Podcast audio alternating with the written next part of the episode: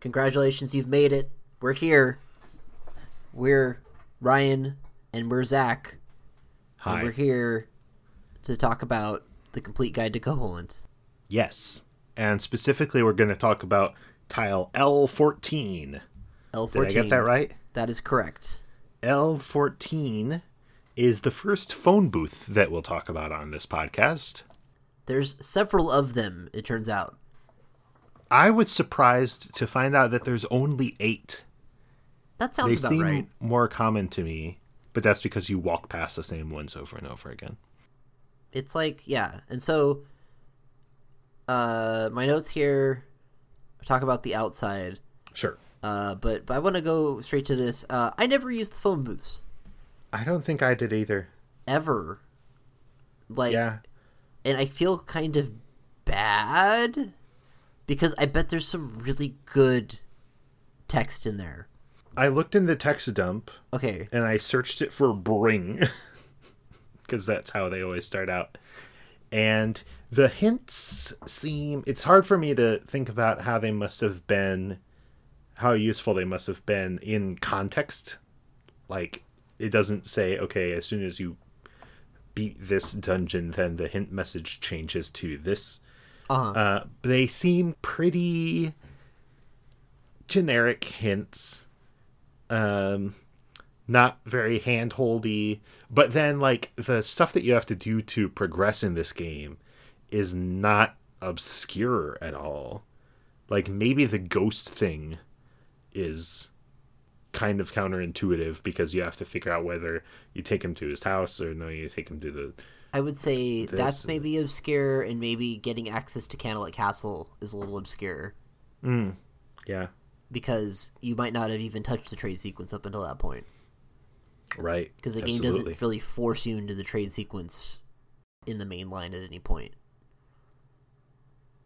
There's probably Uh, there's probably some others, but like yeah. So but so it sounds like the hints don't really specifically point you in directions. It's just kind of like they they're straightforward they're not very complicated I, I i don't have much to say about them even after reading them because for one thing in the text dump they're not stored in order so i wasn't able to analyze them in that way but there re- there just isn't that much to say about the hints But, like, none of them are i interesting, didn't use they're them not- either none of them are like no no- no, no writing that knocks your socks off or anything, right? there's one hint that is weird Okay.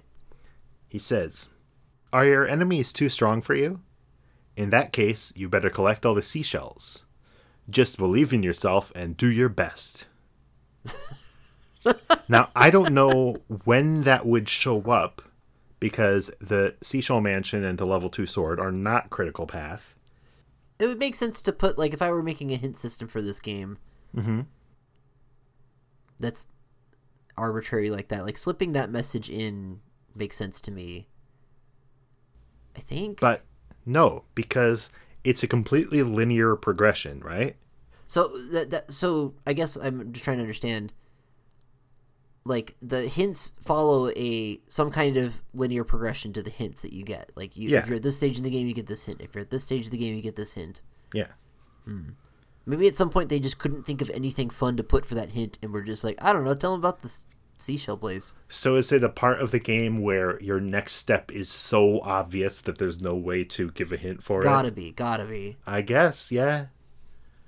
Huh. Like I mean, after having gotten the like southern face shrine key, and then you like you just need to go to northern face shrine, and you stop, and Oh, he's it- like, I don't know, go get some seashells. that's pretty good. Um, yeah, maybe you know we have seven more phone booths to look at, so maybe if I feel really inclined, I'll try to piece together the, or I'll do a playthrough of Link's Awakening where I always check the phone That would get after really like, every but, like step. every single step, right? You'd have to like, oh wait, I did this, gotta check it. Oh, I did this, Yeah. gotta check it. listen, if you're listening to this in the future, and this episode will be coming out like roughly a month after we start the thing, so on like July 3rd or so. Um, if you're listening to this on July 3rd, it's probably too late. I've probably already done this work, or we've already talked about the rest of the game. But uh, unless you hear differently, play through the game and obsessively call Grandpa Urura on the phone every time you do something on the critical path and figure out when he tells you to look for seashells. I feel I guess you know what it would have to be. It'd have to be a point after what's the item you need to finally get the last seashells to get the level two sword?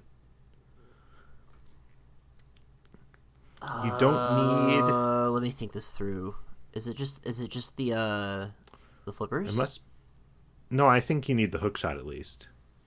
yeah, because I, I don't think you can get it before Catfish's Maw. No, no.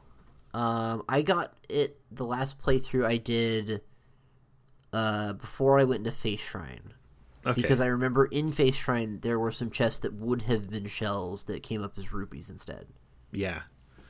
So, So you would it have to must have the hook be- shot. Yeah. Yeah, you need the hook shot. But then that means yeah, that completely jives with our theory that it's the hint after you get the face key. That would that checks out. That checks out. Ah, And you might go get that from here, this tile, L14. L14. That might Now be what's the one on you get that hint. L14? So also on this tile, uh, it borders the bay, Yeah. and also that inlet.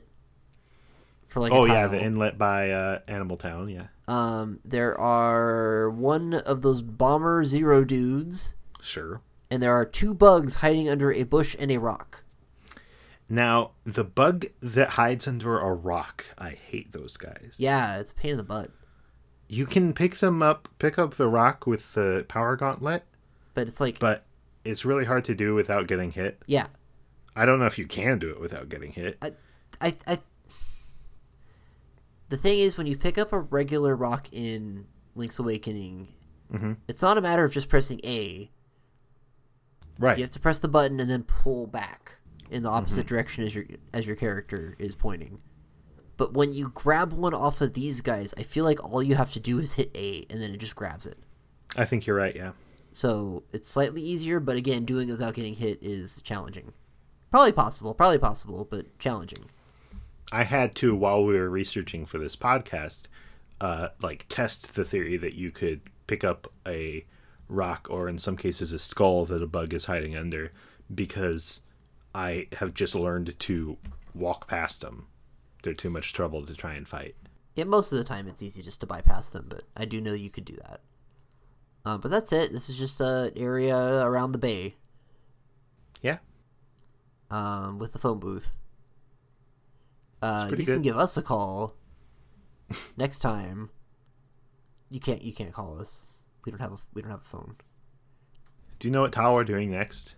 Uh, I don't. I was actually Me trying to neither. stall while I was pulling it up. Oh, okay. Next is going to be L five. L five. L five. All right. Until then, listeners, just believe in yourself and uh, do your best.